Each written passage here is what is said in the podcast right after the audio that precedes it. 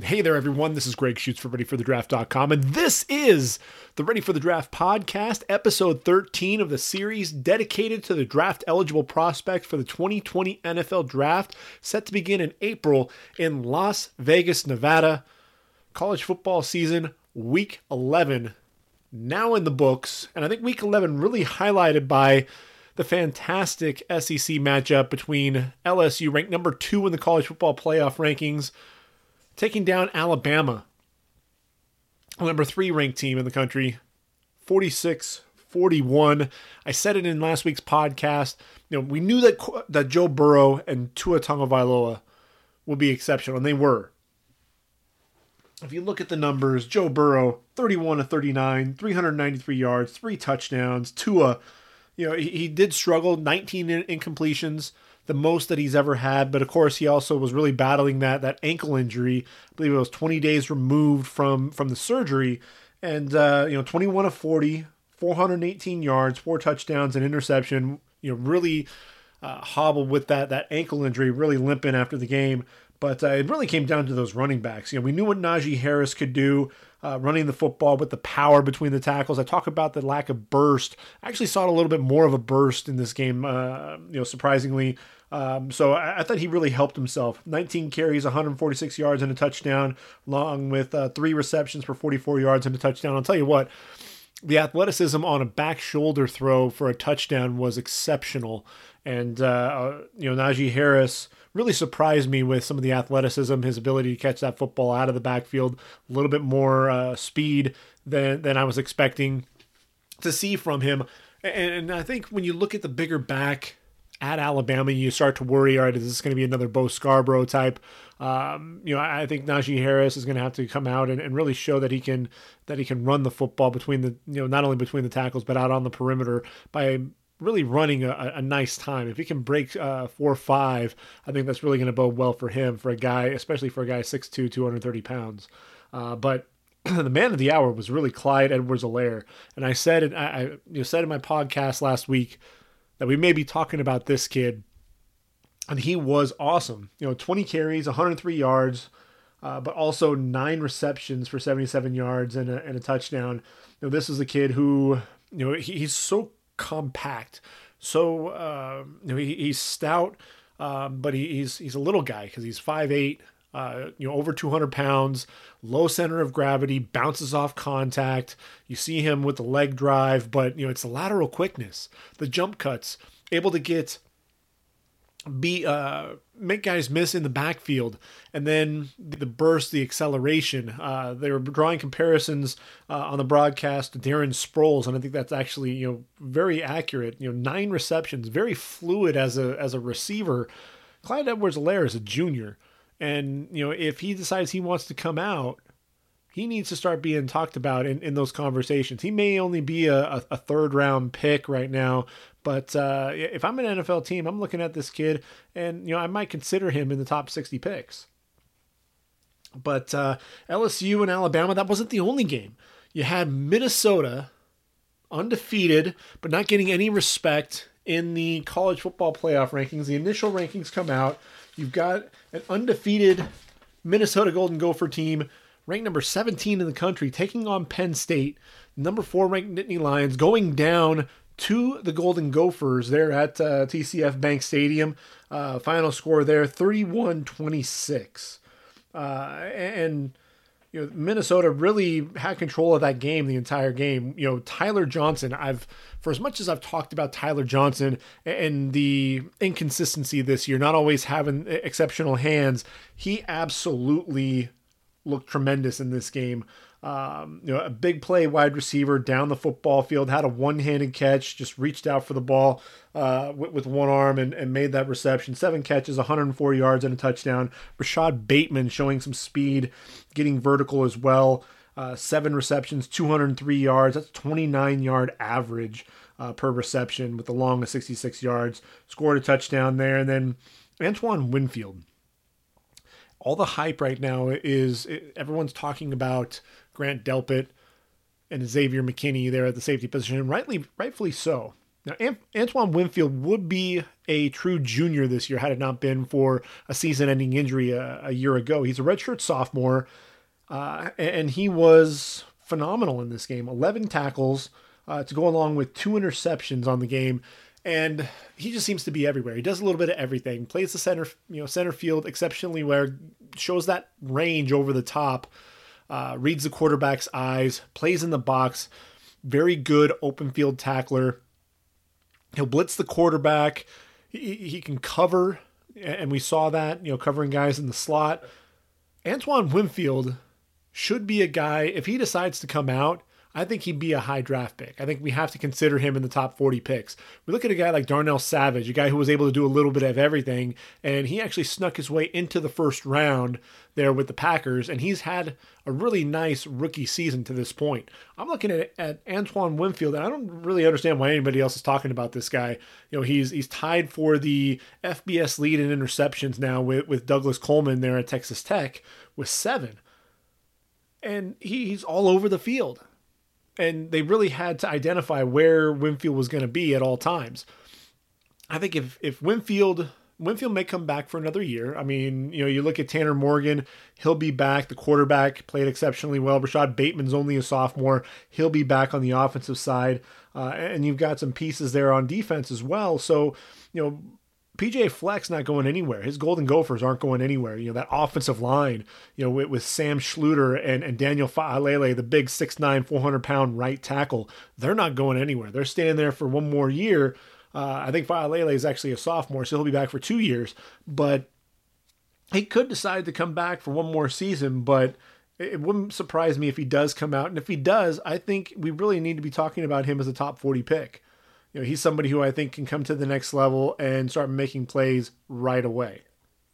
So, obviously, more than just those two games uh, last week that I got to watch, and we'll get into that later. But really, what I want to do is take a look at some of the positional uh, rankings and, and really some of the guys at each of the positions. We've taken a look at the entire offensive side of the football. We've talked quarterbacks and, how Joe Burrow is closing the gap, may actually now uh, with Cincinnati looking like the likely uh, number one overall pick, Joe Burrow from uh, Ohio, there's a good chance Joe Burrow might be the uh, odds-on favorite to be the number one overall selection.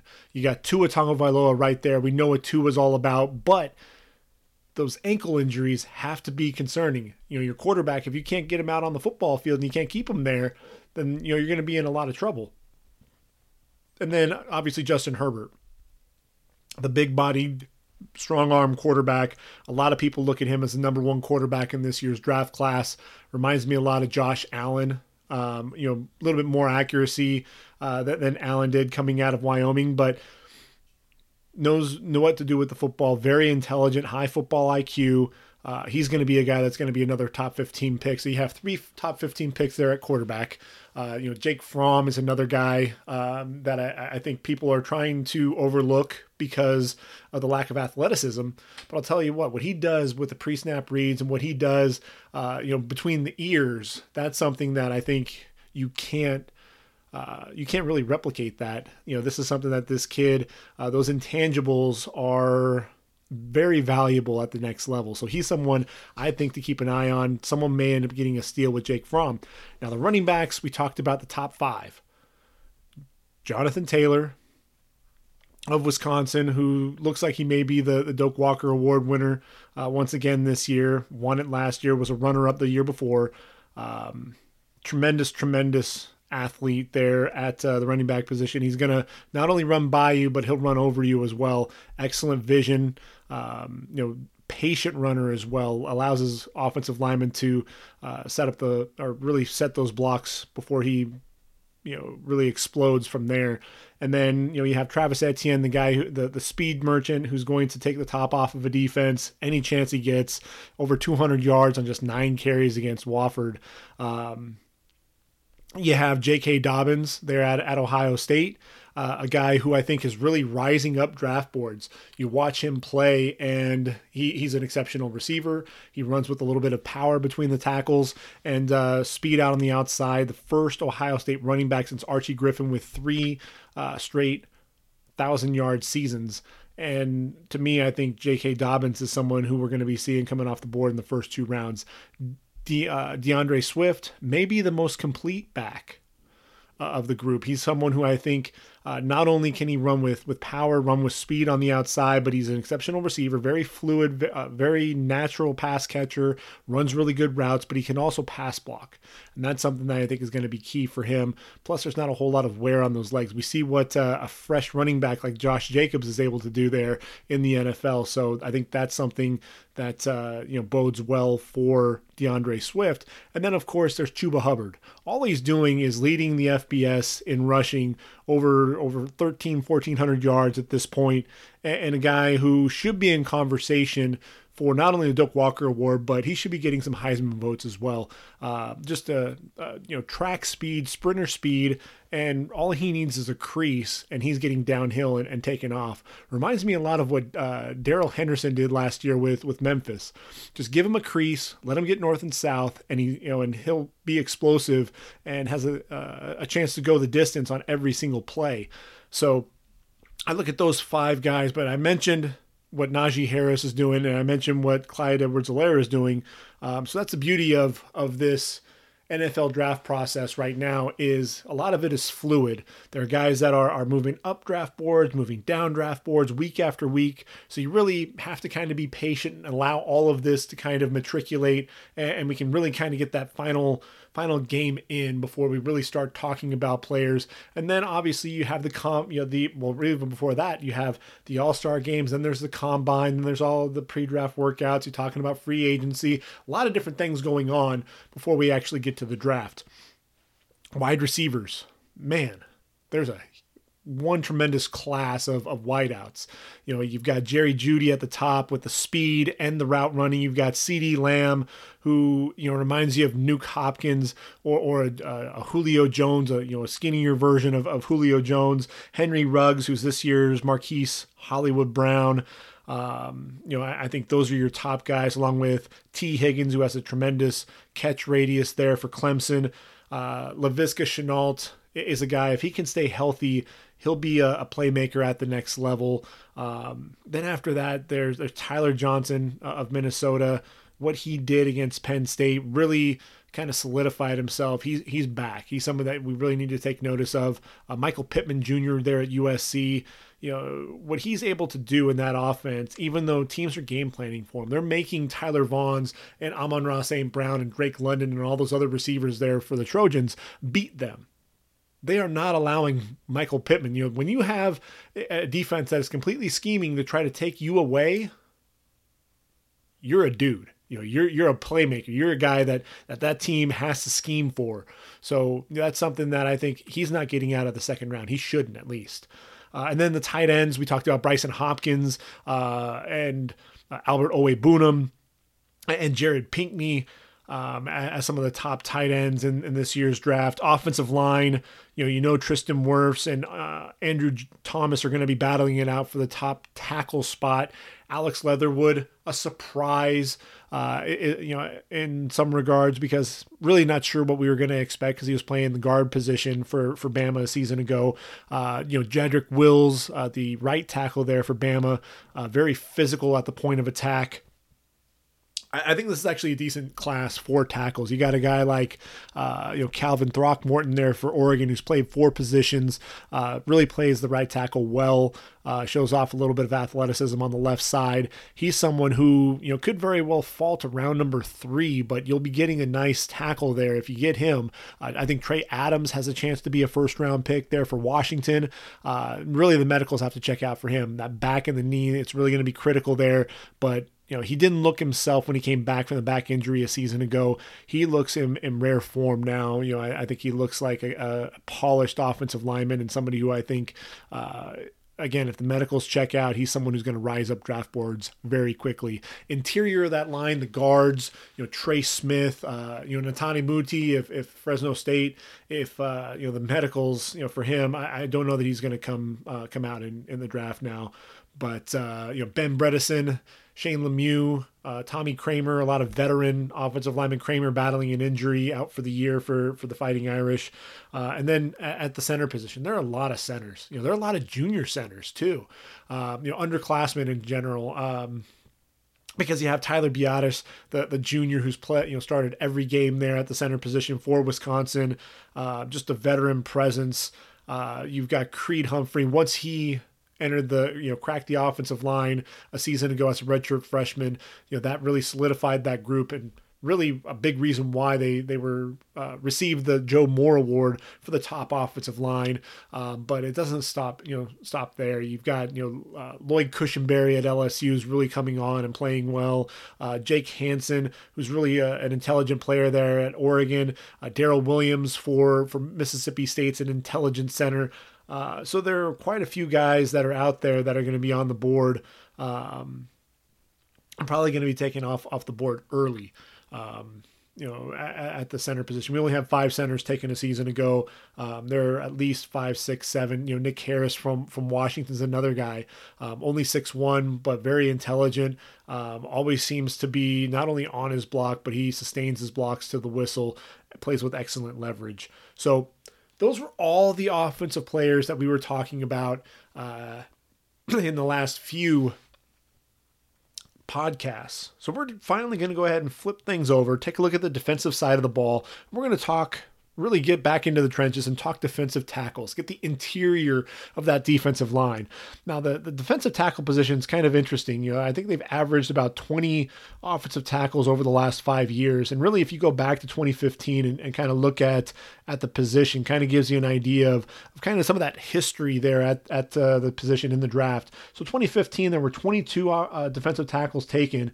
And if you remember 2015, uh, Danny Shelton went uh, number 12 overall to the Browns. Arik Armstead uh, and, and, Malcolm Brown followed there in round number one to the 49ers and Patriots, respectively. Only Arik Armstead is still on the same team that drafted him.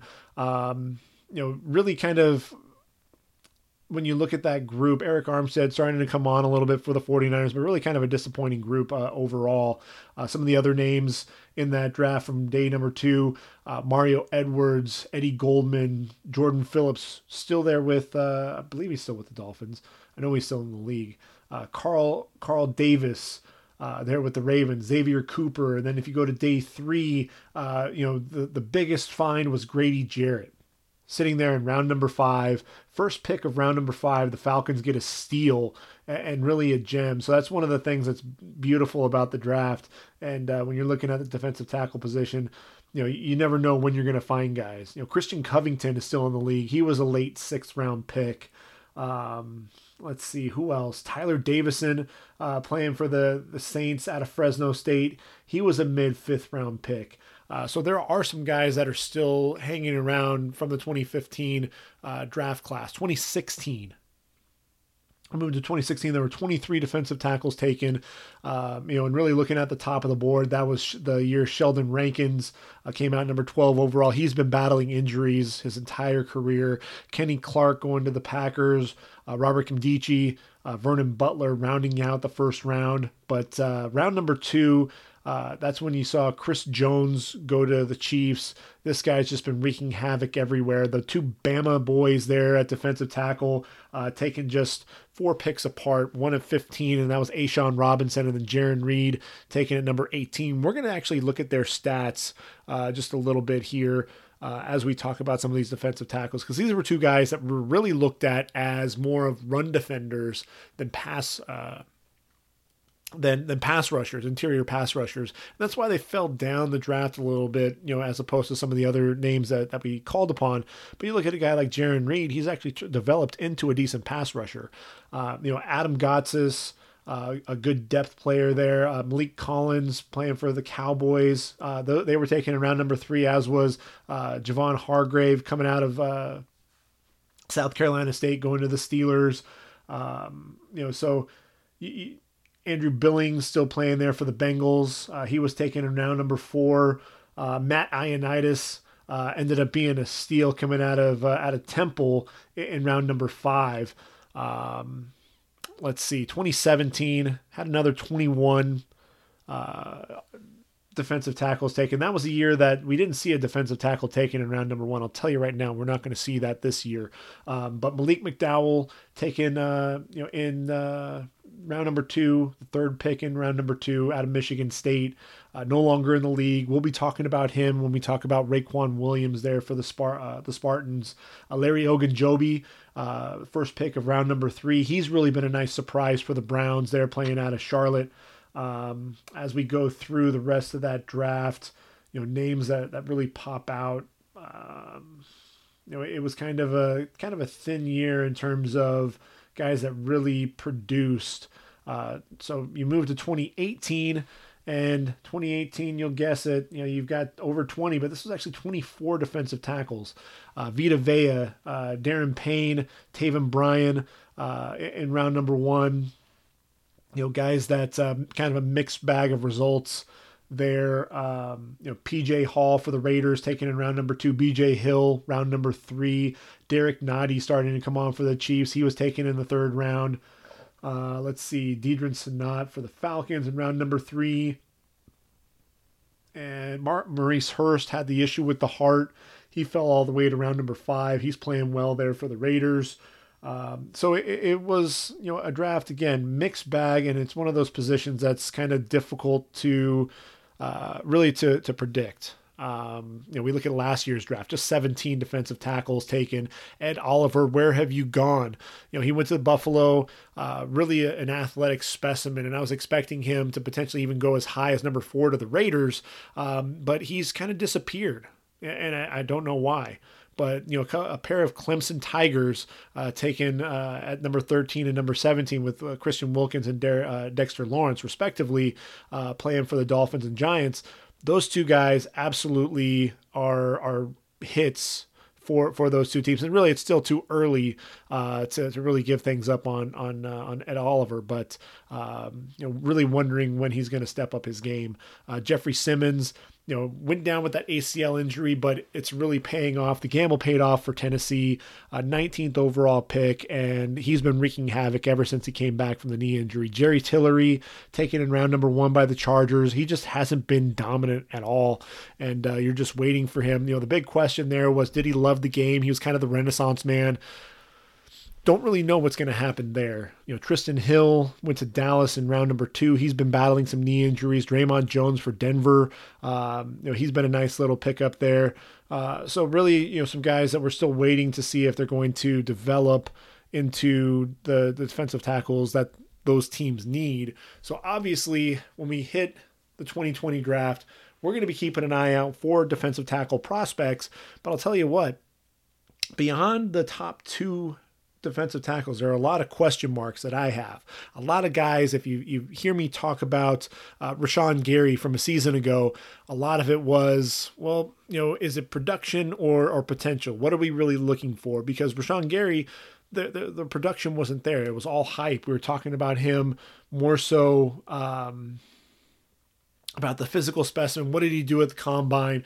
Uh, tremendous athlete. Still went number 12 overall to the Packers. So when you look at that and you're talking about some of these uh, defensive tackles, you know, there are some guys like Marvin Wilson who we're going to be talking about here in, in just a minute. Raekwon Davis is another guy. We could see them pop into round number one because of their athleticism, because of that potential that's really going to outweigh some of that production. But if we're talking defensive tackles for the 2020 draft, let, us make no mistake about it. Let's you know let's not overthink it. Derrick Brown is the top defensive tackle, and he should be a top ten pick. Know we know that you know looking at at last year's draft. Uh, you know, Ed Oliver went number nine overall to Buffalo, and then Christian Wilkins number thirteen to Miami. I'm looking at Derrick Brown, and I, you know, I, I don't know that um, he, he's going to crack the top 10 just based on some of the skill position players that we're going to have here in the draft. Uh, a guy like Isaiah Simmons is also going to be right up there. A couple of pass rushers we know, obviously, with Chase Young, possibly AJ Epenesa. But, you know, Derrick Brown shouldn't go any lower than the number 13 where Christian Wilkins went. Um, you know, the thing with Derrick Brown is he he's so disruptive. You know, he's 6'5, 318 pounds, so powerful with his hands. I think that's one of the things that you see. he's he's low out of his stance. He's so quick off the ball, and then those hands, he follows that up and just jacks a guy back. and that's really one of the big things. He gets the guy off balance, and then he uses a quick you know, arm over, you know, uses his hands really well, you know, to, to do a, a, quick slap and rip as well. Gets into the backfield. Not only is he penetrating the line of scrimmage in a hurry against the run, he's also collapsing the interior of that line uh, against the pass as well. So I mean, if you look at look at some of these numbers through nine games uh, this year, you know, 36 tackles, um, you know, seven seven for loss, four sacks uh, three pass breakups, a couple of uh, fumble recoveries, two forced fumbles as well. Um, you know, and honestly, you know, the we you know the year prior, 48 tackles. Um, you know, maybe even more impressive. You know, 12 and a half tackles for loss, four and a half sacks, a couple of pass breakups, fumble recovery, and a forced fumble there as well. And really, one of the things that really showcased what he could do was watching Deshaun Davis, that linebacker inside linebacker for Auburn uh, a season ago, he was making plays all over the field. And I think a big part of that was that defensive line. And you can talk about, all right, well, there are a lot of guys on that defensive line who are, are studs and NFL prospects. And yes, Marlon Davidson is going to likely go to the to the NFL, uh, you know, here uh, you know, this next season. Uh, Nick Coe, another guy that, that we're going to be expecting to see there. But, you know, really it was Derrick Brown. You know, the teams had to game plan for him and had to know where he was on the field at, at all times. And and really a beneficiary of that was uh, Deshaun Davis, who had 112 tackles on the season, 15 going for loss. So you're talking about holes that are being created there at the line of scrimmage, you know, allowing him to shoot the A gap and really disrupt the play behind the line of scrimmage. And I'll tell you what, what's really crazy is, uh, you know, Derrick Brown has had tremendous games against Texas A&M. So as a junior, here's what's crazy: as a junior, had had a total of four four tackles, two and a half tackles for loss, and a sack as a junior. And then this past season, you know, here in, in 2019, four tackles, three going for loss, two sacks, two pass breakups, and a forced fumble. 24 games with at least a half a tackle for loss, and 13 games with at least a half a sack. You know, I mean, the production is absolutely there. Um, you know, 28 and a half tackles for loss in his career, 12 12 sacks, seven pass breakups, five forced fumbles, four fumble recoveries, and uh, you know of the 152 tackles, 78 of them were solo absolute game wrecker there in the middle. And I'm looking at Derrick Brown. He's got to be a top 10 pick. And he's clearly the number one interior lineman in this year's draft. So you're talking Derrick Brown. If he's going to be number one, who's number two? I think that was one of the big questions that we had for a little while. And then Javon Kinlaw out of uh, South Carolina really emerged. The 6'6, 310 pound junior um, really took the world by storm as a sophomore 30 tackles, nine going for loss, uh, four sacks, five pass breakups, two forced fumbles. So far this year, through 10 games, you know, it was 10 games uh, last season as well, but through 10 games this year, already up to 27 tackles, five and a half for loss, five and a half sacks. So he's actually improved on his sack total, two pass breakups and two forced fumble. I'm sorry, two fumble recoveries. So th- this is a guy who knows what to do. You know, when he's around the football, gets a hand up to knock passes down, able to rip the ball free whenever possible. But he, he's so athletic for for being such a big guy. He's got tremendous length. Uses that length to his advantage. Really kind of another guy who can jack a guy back a little bit with with his hands and, and the power but you're going to see a, a really nice swim move out of him and, and a guy who is know, he, he'll use some power, not to the extent that Derrick Brown does, though. Um, but you'll see a little bit of power out of Javon Kinlaw, but you're going to see the quickness off the ball. He's beating his guys off the ball and shooting into the backfield in a hurry. So to me, I, I look at Javon Kinlaw, the way that he's just been able to wreck games this year uh, along the interior of that offensive or that defensive line for South Carolina. Um, to me, Javon Kinlaw is going to be the guy that uh, we're talking about as a, a, a probably mid to late first round pick. So after that, here's some guys, you know, that are kind of the, the question marks. Tremendous athletes and a ton of p- potential, but uh, you know, is the production there? Is there enough production? So the first guy we're going to talk about is Raekwon Davis out of Alabama, 6'7", 312 pounds, really was on a tear and and kind of had his his sights set on the NFL draft after as a junior because sophomore season, 69 tackles, 10 tackles for loss, eight and a half sacks, an interception, you know, that uh, he had um, in the in the championship, uh, fumble recovery, um, you know, just a guy who was making plays all over the field. And let's see, you know, have had sacks in five straight games. Um, you know, had a sack against Clemson and also in the um, in the national championship game, and uh, you know he really looked like he was destined to be the guy for Alabama. As a junior, had uh, you know 55 tackles, five and a half tackles for loss, just a, a sack and a half, um, and really just disappeared in a lot of games. You're really wondering what the heck happened. You know, where did he go? Um, and that was really one of the one of the question marks was where where was he? And uh, you know, he, he that was probably the the most difficult um, you know, was was watching his his performance because you know he that's a big reason why he came back for a senior season. You know, um, let's see, uh, seventh game he, he got his first uh, half a sack versus uh, uh Missouri, and then to had to wait until the the playoffs to get his first full sack against Oklahoma. Um, so only a sack and a half. And then so far this year, through nine games, 36 tackles, two tackles for loss, and only a half a sack. The production just not not really there. But you know, one of the things that I will say is uh, he's actually, even though the stats don't reflect it, he is having a much better year. You are seeing him use the length to his advantage. You are seeing him beat his man off the football with with some quickness. Um, able to uh, uses those long arms to his advantage to kind of long arm uh, the the offensive lineman getting his hand into the into the shoulder pad and kind of driving him back into the quarterback, disengaging and, and getting off off the block uh, to to make a play on the football. So he you do see some of that, but again, he's not getting home, and, that's really a big question mark. Is is he is he going to be a guy who's going to be around the play, or is he going to be a guy who's going to make the play? And that's really the big question mark that I have right now for Raekwon Davis. Um, mentioned Marvin Wilson before uh, from Florida State, 6'5, 311 pounds out of uh, Florida State. And, uh, you know, as a, as a sophomore, 41 tackles, four tackles for loss, three and a half sacks, a pass breakup, and a forced fumble. You know, a guy that people were really looking to this year to really make a huge jump and and make some plays.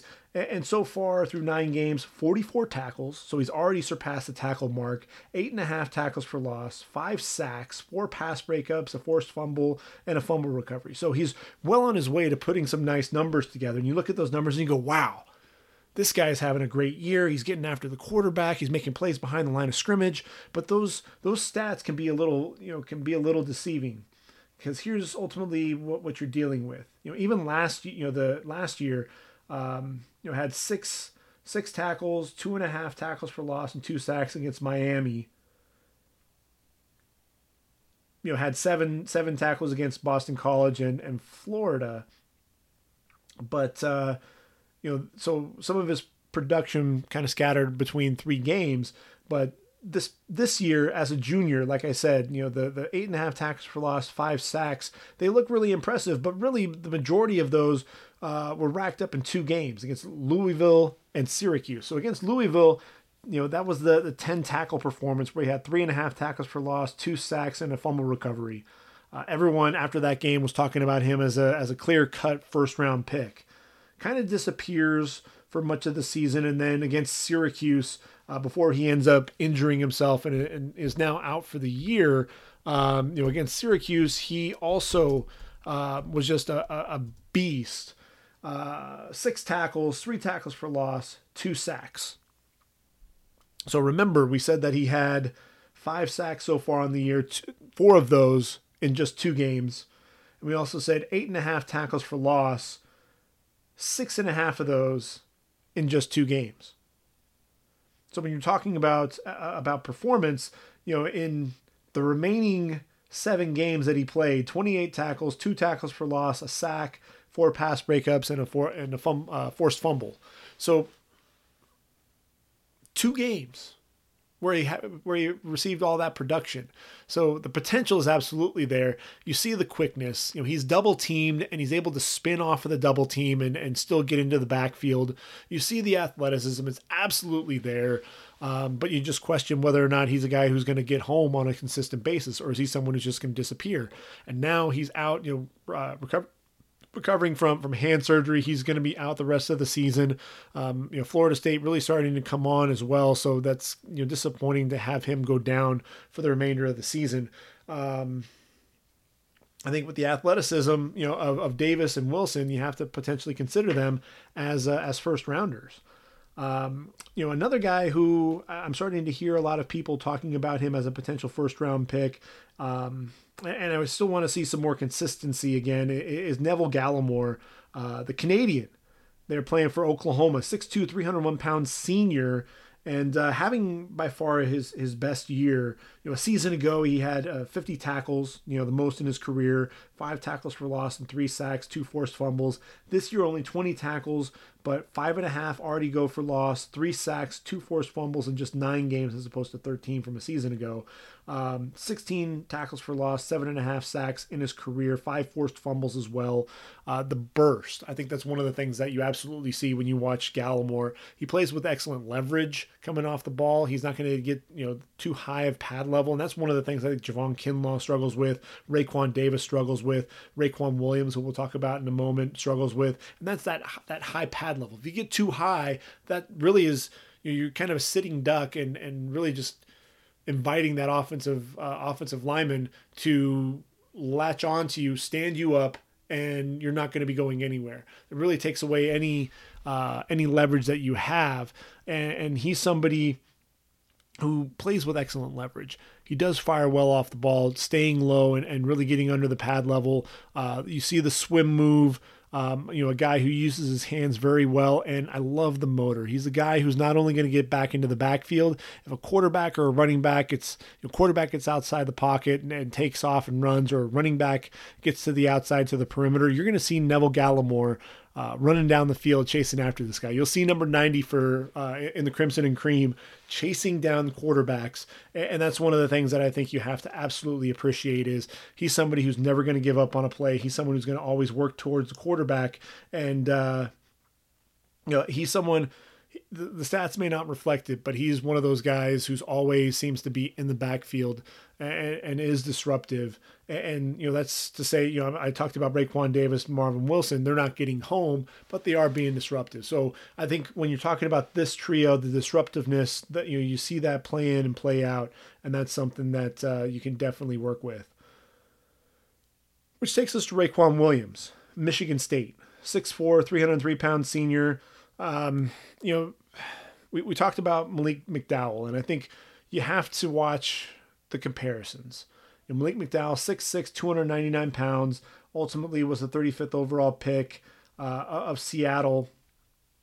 And uh, let, us see, when you look at his his numbers overall, uh, let's see.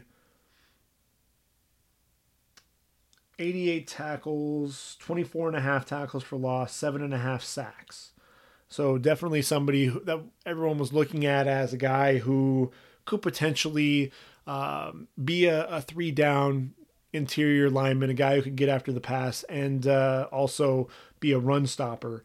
Um, and, and, things just didn't work out at the at the NFL level, you know, unfortunately. Um, but you look at Raequan Williams you know, again, 6'4", 303 at nose tackle, somebody who's very stout at the point of attack. And uh, you look at the consistency with him, you know, ever since he was a freshman, uh, you know, and, and not really a, a, starter, but had five tackles for loss and two sacks, pass breakup as, as a freshman with 28 tackles. Uh, you know, sophomore year, 31 tackles, six tackles for loss, two and a half sacks. Uh, you know, five pass breakups as a junior to go with 50 tackles, 10 and a half tackles for loss, two sacks. This year through nine games, 31 tackles, five and a half tackles for loss, three and a half sacks. So that all, all adds up to uh, 27 tackles for loss, 10 sacks, seven pass breakups, three forced fumbles. So, you know, he, he's the, nose tackle, a guy in the middle, and uh, somebody who, you know, if he can keep that pad level low, low he can be a disruptor. He's somebody who can take on multiple uh, multiple blockers and somebody who has has strength at the point you know, at the point, but uh, has some quickness and a burst off the ball to to get penetration quickly into the backfield to disrupt run plays and really blow up uh, what the running back wanted to do. Um, but he can also get after the quarterback. He can he can collapse the pocket from within, and that's something that you're really looking for. Um, you know, that's really one of the big things for for Raequan Williams that I think everybody's going to be keeping an eye on uh, as as the season progresses. Uh, you know, Michigan State. You know, they play against Michigan. What can he do to really disrupt Shea Patterson? You know, these next couple of games down the stretch are really going to be key for him. Um, you know, which takes us now to Leki Fotu out of Utah the the the big defensive tackle there, 6'5", 335 pounds, out of Utah. Um, you know, Leki Fotu, I got to see him when he was healthy uh, against USC and was just wreaking havoc. And you know, he's someone who is just so big, so physical there in the middle of the line and a guy who just seemed to be living in in the backfield. You know, someone who just plays with with tremendous power, absorbs multiple blockers. You know, really allowing Francis Bernard to make plays uh, behind him. But again, you know, someone who has some qu- surprising quickness for his size. You know, has some phone booth type quickness um, and. Uh, the, the strength, you know, just driving his man into the backfield, collapsing the pocket from within. But when you're talking about him, you also have to keep in mind, you know, the number of games, you know, games played. As a sophomore, 10 games, junior 10 games. So far, you know, in a senior season, just 5 games played. So, you know, he's somebody who's who can't always stay on the football field, and that's something that's concerning because when he is out there, 16 tackles for loss, three and a half sacks, three pass breakups, someone who plays with tremendous power. And, and, and again, when you look at Leki Fotu, um, I, I, think a lot of the comparisons are going to be to Star Lotulelei. You know, Star Lotulelei, uh, 21 and a half tackles for loss, and uh, seven sacks, four pass breakups, three forced fumbles in his career there at Utah. You know, a little bit more productive, rushing the passer, uh, made a little bit more plays in the backfield, but you know that's in quite a few more games for for Star uh, Lotulelei than than Leki Fotu. Even though Star came out after his junior season, you know I, I think you know, he still ended up playing in, well, let's see, to this point, yeah, he actually played in more games than Leki Fotu did. Um, so you look at the stats, I think the stats might be a little deceiving. The biggest thing for him is going to be the medicals. This is going to check out. Teams want to make sure that you're going to be out on the field. And if, if the medicals check out and you're going to be healthy, then, you know, that's really, you know, kind of changes things a little bit. So I mentioned talking about, you know, some run stuffers versus guys that get after the passer and uh, you know interior pass rushers. Obviously, people are you know teams are looking for the next Aaron Donald, and, and we just don't have that. Um, you know, Aaron Donald is kind of a once in a, a generation type of player, and, and we're just not going to see a guy you know like that collapsing uh, the pocket from within the way that he does. Um, so strong, so athletic. Uh, excellent feet. You know, he's just he's the total package. And the Rams were lucky to to pick him up there, having him fall all the way to number 13 in the 2014 draft. Uh, you know, I think of Geno Atkins. Geno Atkins was another guy who um, was really, you know, he was kind of that first three technique um, that was just so explosive coming off the football and just wreaking havoc in the in the backfield. And that's something that I think absolutely jumped off. And you know, Geno Atkins was a fourth round pick. It was because he wasn't tall enough, and and you know he was. That's why Aaron Donald fell to number number thirteen. He wasn't six five, six six. You know, you're talking about a guy who's much shorter than that. Um, you know, and, and Geno Atkins, man, he was taken in the fourth round, the, the number 20 overall in the in the 2010 draft. And you think about the the havoc that he's wreaked for, for the Cincinnati Bengals along the interior of that defensive line. Um, and we talked about Star Lotulelei and and you know the numbers that he put up uh, there at, at Utah. You know, he's someone who, you know, just 11 and a half sacks, 29 tackles for loss, uh, and in uh, 101 games there in the league. But he's somebody who's always been stout at the point of attack. Um, you know, we talk about, you know, I, I mentioned Jarran Reed and A'Shawn Robinson being more um, run stuffers. You know, you look at A'Shawn Robinson, you know, 22 tackles for loss, nine sacks, five pass breakups.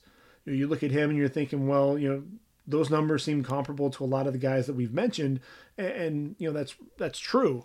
You know, but the point is, is A'Shawn Robinson was taken in in round number uh, round number two, and uh, most of these guys, when we're talking about them, you know, they're not wreaking the havoc, um, you know, both against the pass and the run.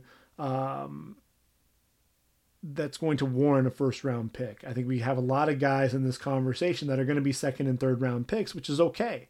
You know, A'Shawn Robinson, when you look at it through 54 games, just four sacks, but 15 tackles for loss, 156 tackles, um, you know, and, and a ton of, of pass breakups. He's got 16 pass breakups as well to his name. Now, Jarran Reed was somebody who really wasn't seen as a as a uh, a pass rusher. In, in, two years with with Bama, um, he he finished with 11 tackles for loss, just two sacks, seven pass breakups. But man, through just 50 games, has 15 sacks, including I believe it was eight a year ago, uh, 17 tackles for loss, five pass breakups to his his credit, 141 tackles. So you look at that and you say, well, he was a run guy. Where did where this pass, you know, the pass rushing ability come from? You got to find some of these athletes. You got to look at, you know, find some of these guys who are able to dominate the point of attack. Who are your athletes? Who are the guys who um, are going to be stout at the point of attack? Not everybody's going to be a, a pass rusher and, and a guy who can really collapse the pocket, which is fine. You know, those are guys that may be taken, you know, late day two, early day three, and, and those are guys that are still going to make an NFL roster. You know, when I talk about and look at that comparison, uh, look no further than Ole Miss. They've got two defensive tackles who are absolutely going to be drafted in April. Now, I'm, I'm talking about Benito Jones, 6'1, 329 pounds senior, and Josiah Coatney, also a senior, 6'4, 325 pounds. Now, Josiah Coatney, big nose tackle. And you look at him, and uh, a guy who's been absolutely productive, back to back 60 tackle seasons as a sophomore and junior for the Rebels. Um, you know, total of 161 tackles in his career to this point, 15 tackles for loss, six and a half sacks. Um, but he's really looked at as a guy who holds the point. You know, holds that point of attack, a guy who just absorbs blockers, but does a really good job, you know, keeping an arm free, you know, as as the running back hits a hole uh, somebody who just really does a good job um, getting off blocks and, and, making plays around the line of scrimmage. Um, and then there's Benito, you know Benito Jones. Now Benito Jones, uh, just 128 tackles in his four seasons there. Um, but this is someone you know 30 tackles for loss, you know, including you know 18 in these in the last two seasons, including you know nine uh, through nine uh, nine through nine games so far this season. Um, but you look at the the sacks, nine and a half sacks, including seven and a half in in uh, the last two seasons combined. Um, Jones is more of your pass rusher. Coatney's more of the guy who's going to be the run stuffer. But you look at the numbers, and uh, you know, Coatney showing that he can he can rush the quarterback a little bit. But uh, somebody who just 15 tackles for loss compared to Benito Jones with the 30, Coatney's going to sit there and absorb multiple blockers, really be stout at that point of attack, which is going to allow guys like Benito Jones to get free and, get home. And, so both of those guys are going to have a home. And I, I, think at the next level, I think Benito Jones probably going to end up being a, a, third, maybe fourth round pick, and, and Coatney's probably going to fall to the fifth. And that's okay. You know, I, I think they're both going to be productive at the next level.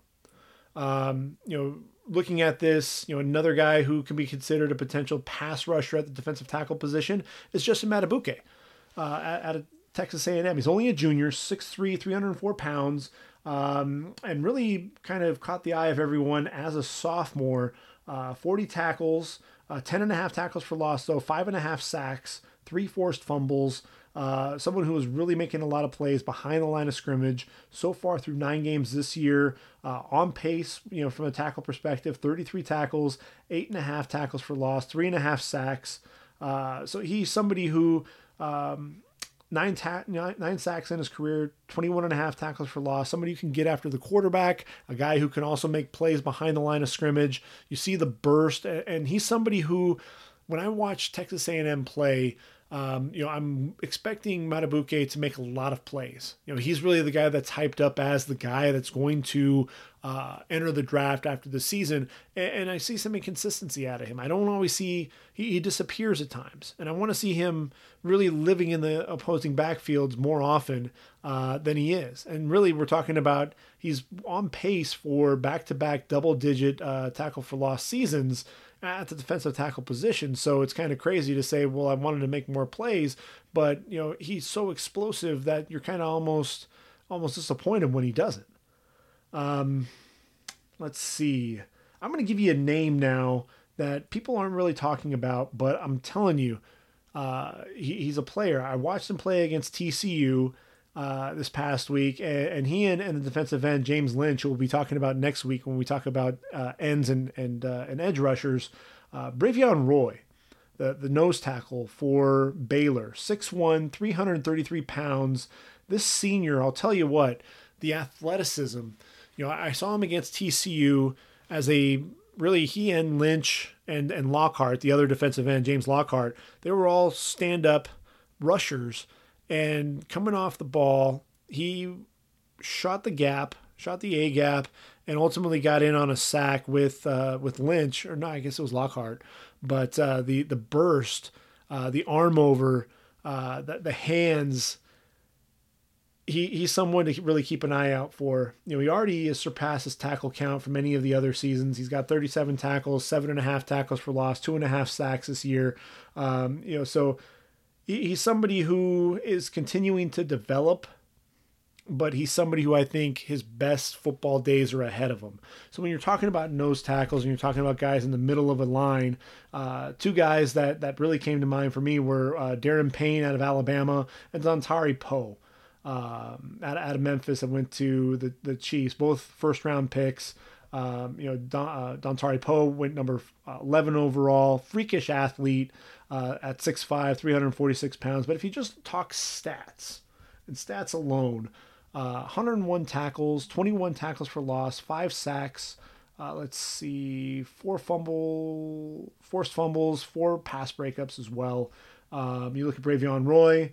Um, you know, we talked about 109 tackles, uh, 13 and a half tackles for loss, four and a half sacks. So, um, you know, not quite as many, you know, tackles for loss, but um, all the other numbers look pretty comparable. And then Daron Payne was number 13 overall pick in 2018, 102 tackles, uh, five tackles for loss, just three sacks, five pass breakups. But he was somebody who was really, you know, showed the athleticism and a guy who was holding the point there for Bama, allowing a lot of other guys to make plays.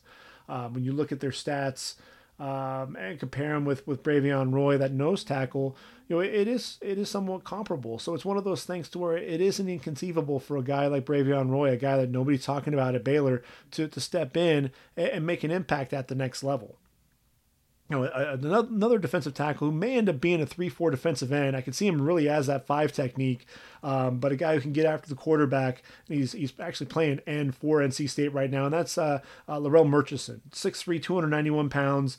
Uh, you know, as a junior, had uh, eight tackles for loss and four sacks. So far this year, 38 tackles, 10 tackles for loss, seven sacks, a couple of pass breakups as well. Um, he's somebody who just always seems to get home. You know, he's not necessarily the most explosive guy, but somebody who knows how to use his hands really well, has a decent burst. Uh, the secondary moves, you absolutely see him um, continuing to work to the quarterback. And uh, I look at him, I think he's someone who can set the edge against the run, and he's somebody who can uh, offer uh, a little bit of the pass rush as well. He's only, um, let's see, no, he is a senior, so you know he is going to be entering the draft. But when you look at this draft class, you know, I, I probably put him in with the ends when it's all said and done. But uh, you know, he's someone I, I, think you could also sneak inside as well, especially if you're going to go with a with a an even man front on passing situations. Move him inside. Um, you know that that'd be interesting because I think he he could definitely rush the passer from the inside. Uh, another guy who can be disruptive is Jordan Elliott, 6'4, 315 pound junior. Started his career at Texas, uh, transferred to Missouri, sat out the 2017 season. 2018 uh, had a three sack performance in, in a game and really kind of caught everyone's eye. So far this year, uh, just one sack, but seven tackles for loss, 32 sacks. Uh, I'm sorry, 32 tackles. Um, 32 sacks would be amazing. Um, but somebody who, you know, he has tremendous length, has a burst. Um, you know, he's someone who I think though is still developing. You know, and, and there's talk that he may enter the draft after the season. I'd really like to see him develop. Um, you know, one more year there under Barry Odom. You know, Mizzou's a school that just continues to produce uh, defensive linemen, um, and, and I would just like to see him stay one more year. Let's get a little bit more polish to his game. And uh, I think he could end up being a, a guy that uh, could be talked about as a potential first rounder. Um, Robert Windsor out of Penn State, 6'4, 285 pounds. Um, you know, this is another athletic, athletic uh, defensive tackle. Um, 106 tackles in his career, 17 and a half of them going for loss, 12 sacks, uh, three forced, uh, I'm sorry, three fumble recoveries, two forced fumbles. Uh, Windsor is a guy, he's a little undersized at 6'4, 285, could end up being a five technique, but somebody who just seems to continue to wreak havoc. Um, you know, he'd be a three technique if you were in a 4 3 scheme. And, uh, I, I, love the burst. I love the motor. Always seems to be working. Always seems to be trying to get to the quarterback. Um, you know, and, and somebody who can also make plays uh, behind the line of scrimmage. Hello, Figaro. That's my uh, my my silver lab barking in the background. I think she wants to come in and say hello. Um, but let's see if we take a look at uh, Robert Windsor against Minnesota. Um, you know, he was someone who I think everyone was looking at to, to make some plays there for them. You know, ended up you know with four ta- uh, four tackles on the on the the game.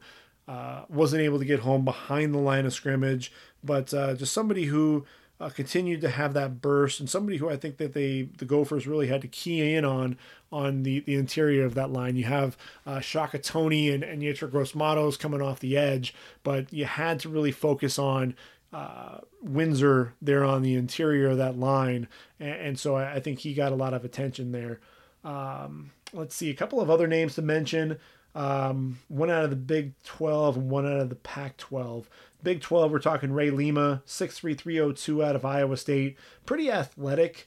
Um, you know, 10 and a half tackles for loss, just a half a sack. But this is going to be a guy who's going to eat up blockers.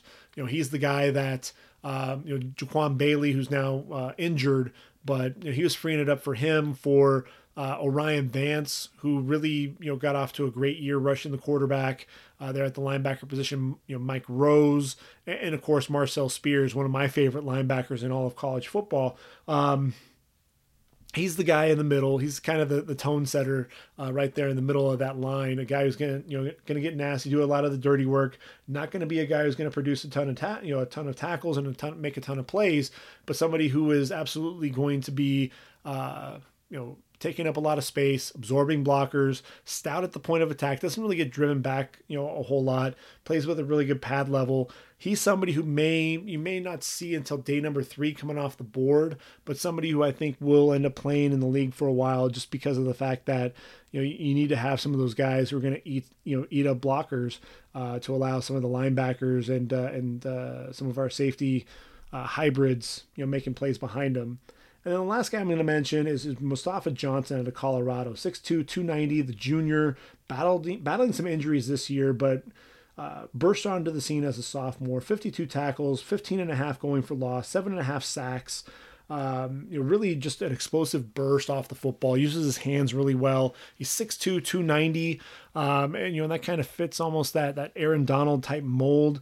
Um, you know, through seven games this year, uh, 24 tackles, four tackles for loss, four sacks, um, had a fumble return for a touchdown.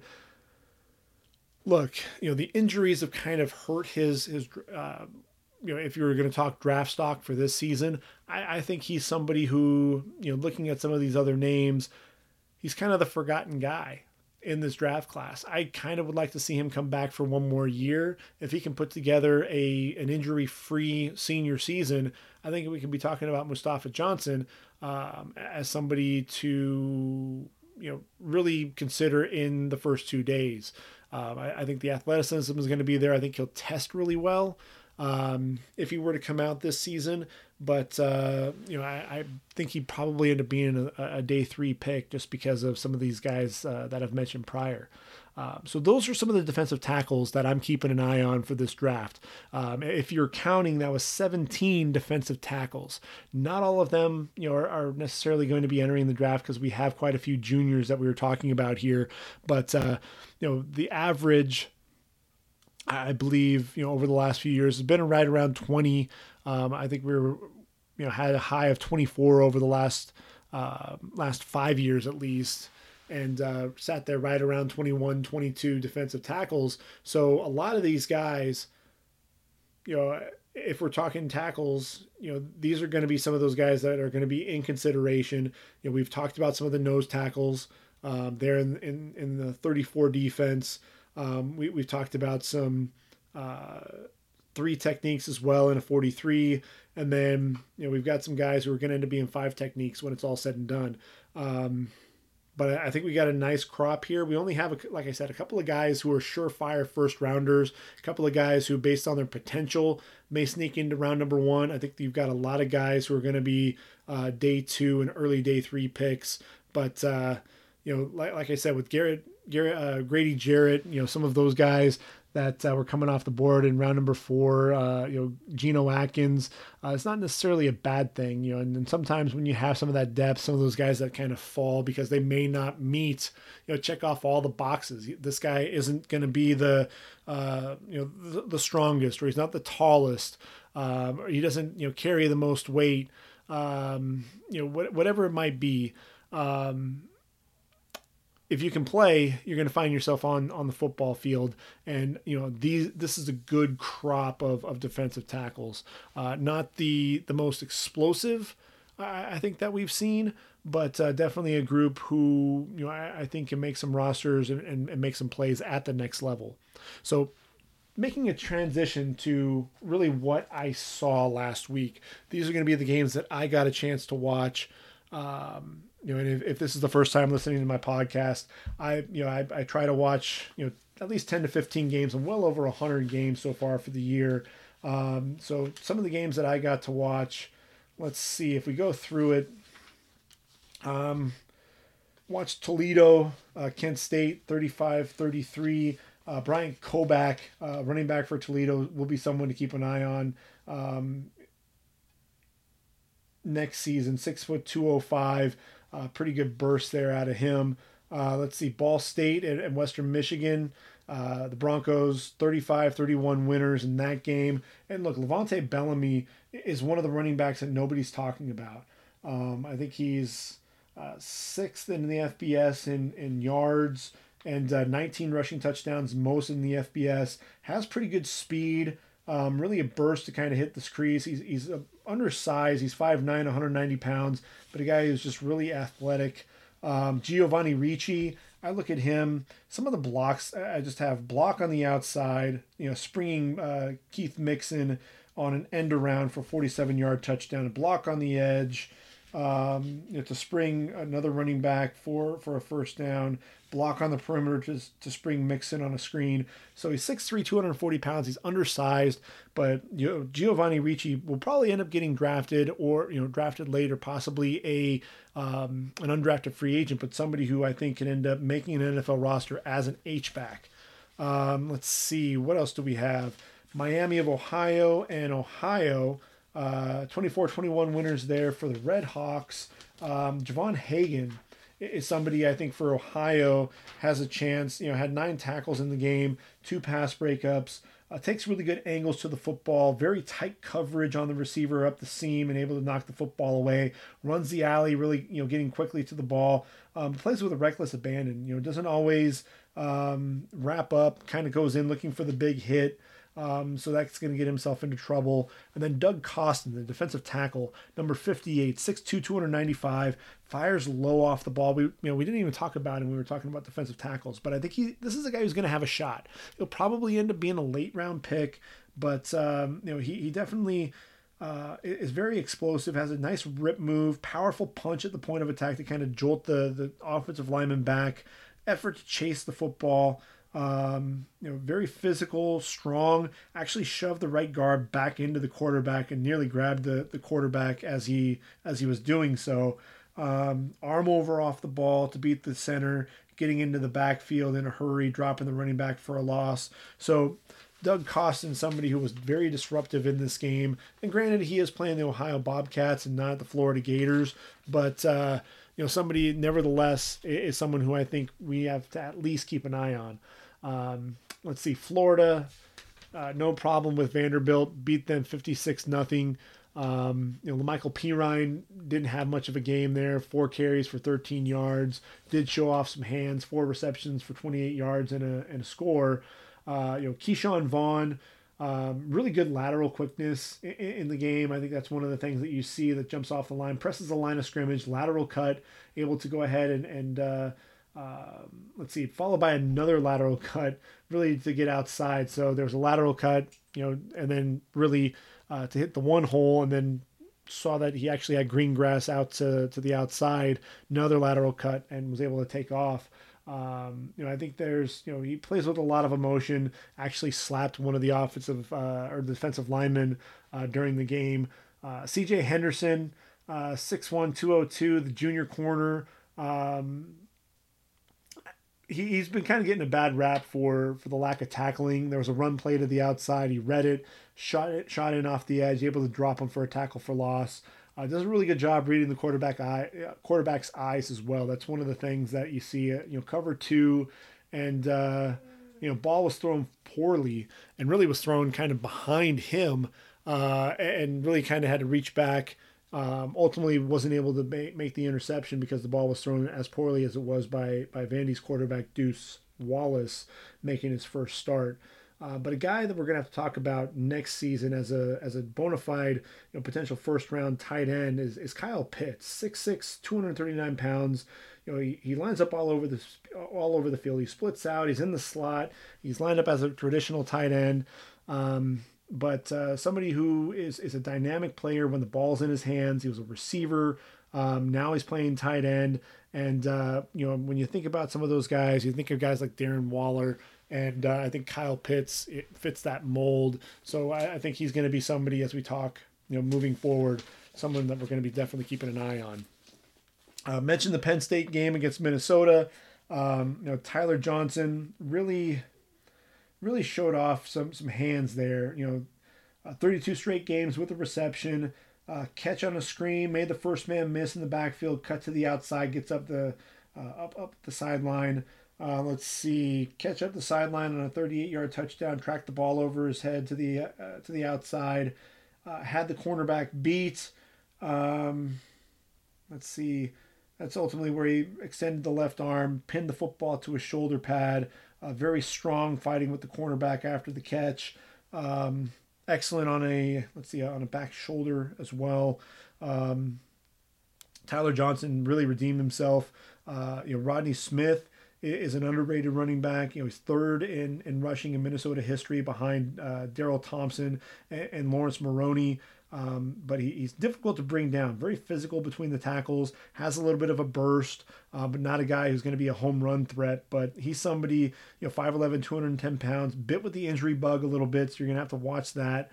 Um, but somebody who I think can end up making an NFL roster. I've already talked about Antoine Winfield, and you know how I feel about him. He's a stud, and if he decides he's going to come out, NFL teams really have to take notice. Uh, Carter Coughlin, 6'4", 245, uh, defensive end you know, could end up being an outside linebacker in a 34 scheme. 21 and a half career sacks. Uh, shows good speed to the boundary against the run. Um, excellent effort. You know, shot. Uh, let's see, really shot around the right tackle, dipping his inside shoulder. Um, then a rip move. Ultimately got to the quarterback. Um, let's see, worked outside, uh, worked worked the left side outside, left tackle outside, got back inside um, able to collapse the the pocket on on the quarterback as well.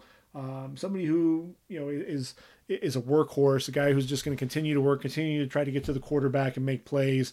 Um, you know, 21 and a half sacks, no slouch, you know, getting after the quarterback. Not the most explosive athlete. He may end up falling because of that. But look, Blake Cashman's playing well for the Jets. You know, you can't start sleeping on these these Minnesota uh, these Minnesota defenders.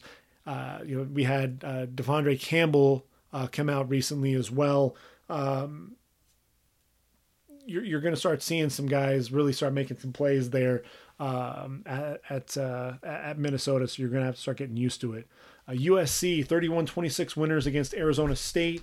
Um, USC, you know, Kedon Slovis had nearly 300 yards in the first quarter of this game, but uh, ASU fought back and nearly uh, wound up winning the game.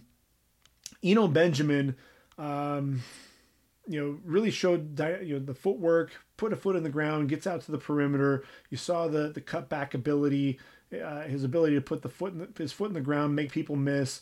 But he's somebody who works so hard after um, after contact and really trying to work for extra yards that he's got a bit of a fumbling problem. You know, lost uh, you know he, he lost one of the two fumbles in this game, and uh, you know that that's something that you just can't if you get that that uh, that reputation it's going to follow you for a while. And that's really going to hurt his draft stock especially when we have you know this interesting draft class that we've already talked about uh, you know earlier uh, with the running back class. You know michael pittman you know was battling an ankle injury but he just seemed to be separating um, you know even even with that you know out route deep out route you know puts his foot in the ground creates uh, creates some separation there um, you know, really a strong blocker on the perimeter as well. I thought that was one of the things that was impressive. He lowers his shoulder to finish his runs, running over the safety.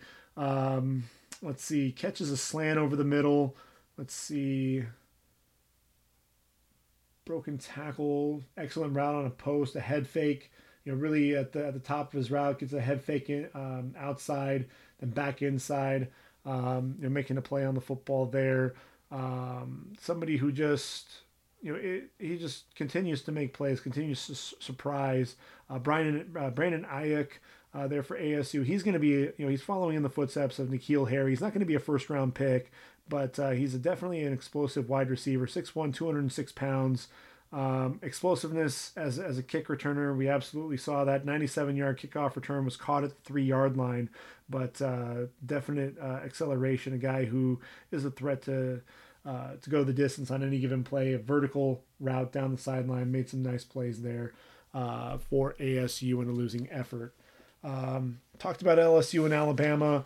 Um, you know, with, with, Tua, you know, struggling there uh, at times.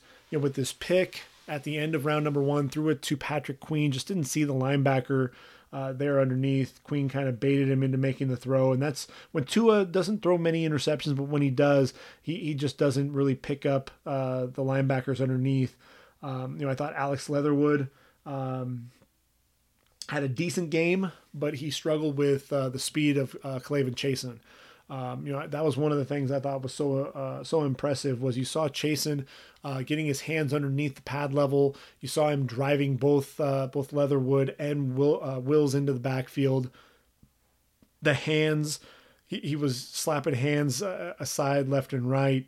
Um, you know, Chaisson is really showing himself to be uh, a guy who's going to be a first round pick. I think more and more, the more you watch him play, the, the more you like.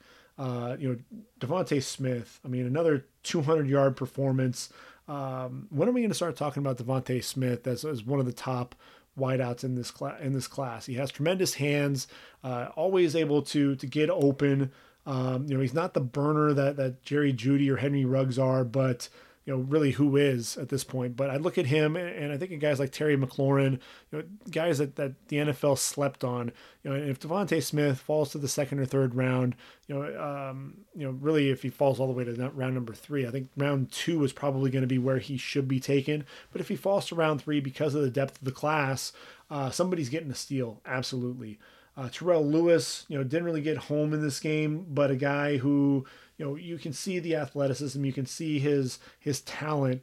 He he's just a little still a little raw, still learning the position, but somebody who I think can make a, a case to be one of the top pass rushers for for this year's draft. Um, a lot of guys in, in this game, you know, making plays. Ja'Marr Chase, excellent chemistry with with Joe Burrow. uh, Joe Burrow, the accuracy, the anticipation. He's throwing guys open. Uh, you know, the windows are very small, and he's still finding a way to, to make the play. Um, you know, started 11 of 11 for 188 yards and two touchdowns. I mean, just unreal what he was doing out there on the field. Um, you know, Kristian Fulton um, did a really good job kind of jamming uh, DeVonta Smith, forcing him to the sideline, not really allowing him to um, make a play on the football. Uh, Jerry Jeudy had a couple of really uh, uncharacteristic drops. There's one where he was literally in the end zone and the ball goes right through his hands. Um, you know, and Grant Delpit um, had a couple of missed tackles in, in the game. He was battling an ankle injury, so some uncharacteristic play from some of our top uh, prospects for the draft. So really kind of a, an odd game of, of sorts.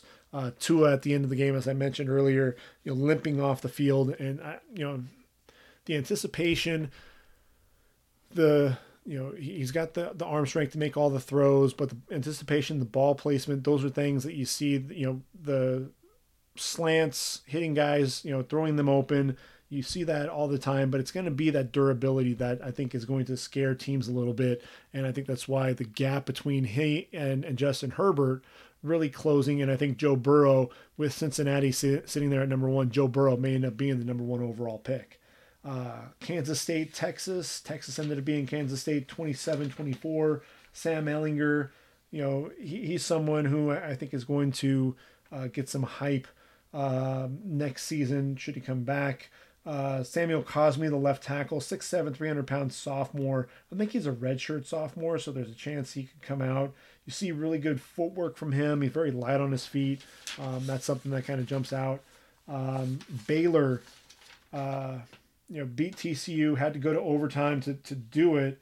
But uh, James Lynch, six tackles, uh, tackle for loss, pass breakup, couple of uh, quarterback hurries. But man, he's 6'4", 295. He can play in a, in a 34 defense as a as a five technique, but uh, uses his hands really well to get off the uh, off blocks. Um, you know, he, he's a little stiff in the hips, but does a decent job turning the corner. Excellent effort pursuing the football. Um, you know, especially from the backside. Um, you know, and I just I keep I, I am looking here. I, I, have hands, hands, hands, hands in, in a lot of my notes. Uh, disengaging, able to rip through, um, able to ultimately flatten out and get to the quarterback. Um, I thought he was one of the more impressive guys, along with Bravvion Roy that we've already talked about. Pro Wells is going to be a, a, nice tight end prospect that we're going to be talking about next year. 6'4, 237 pounds. Dropped an easy pass over his shoulder uh, up the seam, but then made a difficult diving catch later on in the game. And then Jeff Gladney there, the, the senior, 6 foot, 183 pounds. Um, he's somebody who just blanketed uh, Denzel Mims for, for much of the game. Um, you know, I, I, thought that he does a really good job disrupting at the catch point. Even when he gets beaten, he's going to get back and looks to try to make a play on the football. Um, Jalen Reagor really a non factor in the first half. And uh, Reagor just one reception for eight yards. He's somebody who we already talked about, you know, questions with uh, catching the football in traffic. He's somebody that I, I worry about, um, you know, in terms of his draft stock moving forward. Uh, and then let's see, we've got two more games. We've got uh, Wisconsin and Iowa. Uh, Jonathan Taylor having another big game. Um, he went 31 carries, 250 yards in that performance. Uh, he's basically solidified himself in the game as, as the number one running back in the draft class. Uh, Tristan Wirfs showed excellent power in his hands. Um, you know, moved pretty well laterally. Um, really easy knee bender, takes good angles on his kick slide. I think that's one of the things that frustrates me sometimes is you'll see some of these uh, offensive linemen and a lot of their their kick slides. You know, there's not a whole lot of depth to them, and uh, you know, guys, especially the speed rushers, are able to beat them. Um, and, and, you know, Tristan Wirfs, I like the angle there. Um, really generates a lot of movement with you know the hands and uh, the legs. You know, just really the power in his hands. I have a note here in the running game, just buried Zack Baun, the the athletic edge rusher there for Wisconsin. And then AJ Epenesa had maybe his best game of the season, 6'6", 280 pounds. You know, really waiting for him to to have that burst. Um, you know, in that breakout game. Um, using excellent hands, really heavy-handed defensive end. Uh, he's not the most explosive guy in the world, but somebody who, you know, during this game actually showed some pretty quick hips coming off the ball, able to explode off the snap, getting those hips flipped in a hurry, able to turn the corner using a quick ha- uh, hand slap of the left tackle, and then able to flatten out and, and get to the quarterback. Um, he's somebody who you see the athleticism? It's it's definitely there. You know, you've just been waiting for him to break out, and uh, you know we'll see how things go as as the season goes on. He's going to be taking on Minnesota this week, so a big game from AJ Epenesa. Um, you know, will bode well for the Hawks, uh, the Hawkeyes, excuse me. And then finally, OU against Iowa State. Matt Campbell deciding to go for two after OU was up big over the Cyclones. Matt Campbell deciding to go for two. Uh, 42-41 was the final because they ultimately had a pick uh, thrown there in, in, the, the corner of the end zone. Parnell Motley taking it away from uh, La'Michael Pettway. Here's the thing CeeDee Lamb, you know, fifth 100 yard game of the season and uh, was just an absolute absolute beast. You know, he, he was a guy who was you know cutting across the field, uh, making plays. You know, he was someone who also uh, had two blocks on a on a, uh, a run play. Um, let's see. Uh, Kennedy Brooks went down the sideline for a touchdown, and, and, ultimately what ended up happening was he made a block on, on one defensive defensive back, and then was able to turn and pick up another DB that was flying to the outside, and uh, ultimately allowed Kennedy Brooks to get down the sideline for a touchdown. So for everything that we're talking about, you know, we had a 63 yard touchdown. Um, you know, two yard hitch, catches the ball, speed up the middle, uh, really cuts across the field, avoiding about four tacklers along the way, gets to the opposite sideline, and ultimately takes off, lowering his pads uh, with a nice leg drive to finish the finish the run and get into the end zone. But for all those plays, the blocking is really what is impressive. You know, he's a very unselfish player, a guy who's going to do whatever he can to help his team out, and uh, you know that's worthy of a of a top ten selection in my book. Um, let's see, you know, Neville Gallimore, we talked about him. Notes say, you know, eating up blocks, bench presses, four, 450 to 500, uses that to get off blocks, absolutely. Um, you know, quick penetration through the A gap. Let's see, burst uh, shoots the hole, blowing up a run play, time to jump on a, on a second down. Um, let's see, with just under two minutes to play, ultimately the tip of football away. Um, stunt came around, used some of the, the quickness off the ball, uh, came around to collapse the pocket. Um, so Neville Gallimore, you know, having another nice game there for for OU. You know, Kenneth Murray is somebody who's kind of disappeared though. 6'2", 234. A lot of people have talked about him as a potential first rounder. Um, I just don't see it. You know, he does fly around to the football. Gap des- uh, discipline is definitely a question. You know, the gap integrity. Um, you know, you don't always see that and uh, you know he, he, plays inside out. You know, chases very well, speed to the boundary. But uh, you know he's one of those guys to where I think you know middle linebacker may be a little too much to him. I think he's going to have to end up kicking outside uh, at the at the next level. And uh, you know I, I think the athleticism is definitely there, but you know he's somebody who you know I think disappears too much uh, for me to really say he's absolutely a first round pick. Again, production versus potential. And you know the production obviously last year was there 155 tackles, but uh, you know you don't want your your your star linebacker to disappear, especially when you're needing stops when the Cyclones had all the momentum. So those were the games that I got to watch. Um, really enjoyed this past uh, this past week, and uh, hopefully week 12 uh, won't disappoint us as, uh, at all. Uh, let's see, week 12. What are our matchups? You know, what are we really going to be watching for um, as we finish out the season? Figaro is really wanting to say hi to everyone. Hopefully, you got to hear that.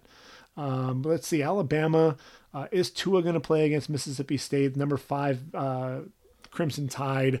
You know, that's going to be an early game. Indiana, a team that's really underrated. You know, they only have two losses on the season. They're taking on Penn State. Uh, they're in University Park, Happy Valley.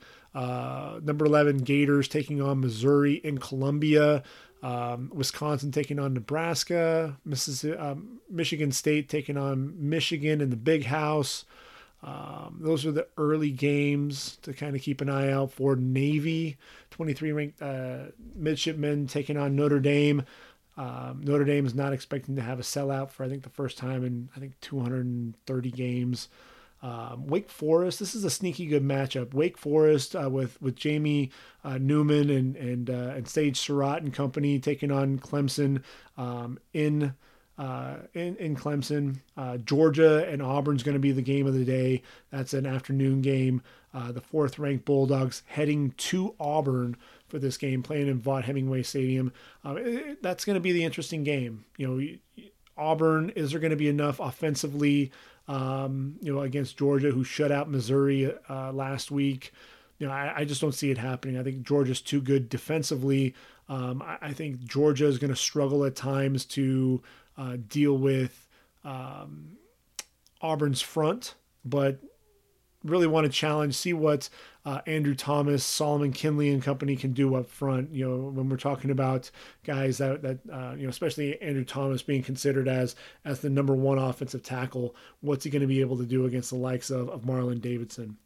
So as we scroll through the rest of the games, uh, Minnesota at, at, Iowa, Kinnick Stadium. Uh, that's going to be an, an, afternoon game as well. Um, let's see, LSU going to Ole Miss. You know, Joe Burrow uh, heading to Oxford, um, and uh, Coach O going to be in uh, in his old home, going back to to Ole Miss. Uh, OU against Baylor. Uh, number 10 ranked Sooners taking on the undefeated Baylor Bears in Waco. That's going to be one of the games of the day as well. That's an evening game. Um, that'll be one to watch. You know, can Jalen Hurts and, and CeeDee Lamb and company, you know, Lincoln Riley talked about not, you know, taking the foot off uh, the accelerator against Iowa State, really let them back into the game. Um, you know, can't do that against Baylor. You know, this is a very well coached team with Matt Rhule at the helm. Um, underrated defense led by Lynch, uh, you know James Lynch and uh, and Bravvion Roy up front. Um, you know offensively, you've got a good quarterback in Charlie Brewer, uh, and uh, you've got uh, Denzel Mims on the outside. But this is an offensive line that struggles to protect the quarterback. I think they're 109th um, in terms of sacks. So you know Ronnie Perkins, the the sophomore defensive end, uh, Neville Gallimore uh, Kenneth Murray. Those are guys that are going to have to put some pressure on the quarterback um, if the Sooners want to win that game. Uh, let's see, night game: South Carolina against Texas A&M in the SEC. Uh, we've got, let's see, Arizona taking on Oregon. So the in Eugene, so you'll be able to watch Justin Herbert take on the Wildcats there. And then in the nightcap, it's a late game, 8 o'clock Pacific. Uh, in Berkeley, Cal Golden Bears taking on the USC Trojans. So that is kind of a wrap there on week 12. We'll keep an eye on that schedule. Um, so those are the games to look forward to. Those will be games that we'll be talking about uh, in episode 14 next week, we'll also be talking about the edge rushers, looking at defensive ends and some of the linebackers, you know, those guys that'll be playing uh, 34 uh, outside linebackers, those edge rushers. Um, obviously, talking about Chase Young. We'll be talking about AJ Epenesa, but also Curtis Weaver, Yetur Gross Matos, Bradlee Anae. Um, how about a guy by the name of Alex Highsmith? You know, you, you think of, of Marcus Davenport and, and UTSA uh, Alex Highsmith is going to be a pass rusher to watch coming out of Charlotte. And, uh, you know, so there'll be quite a few guys that we're going to be talking about. Um, so I'm excited to to really sit down and, take a look at this pass rush group. Um, you know, after Chase Young, I think you know there are a lot of guys that have yet to really emerge as that number two pass rusher. Could it be Terrell Lewis? Uh, you know, like I said, you know, we're, we're going to have a lot of guys to talk about. I'm looking forward to it. I hope you are as well. Enjoy this week of college football. We'll do this all over again next week. I'm looking forward to it. Um, enjoy your weekend, everyone. And uh, until next one, until next time, for ReadyForTheDraft.com and the Ready for the Draft podcast, I am Greg Schutz, and I am out of here. Take care, everyone.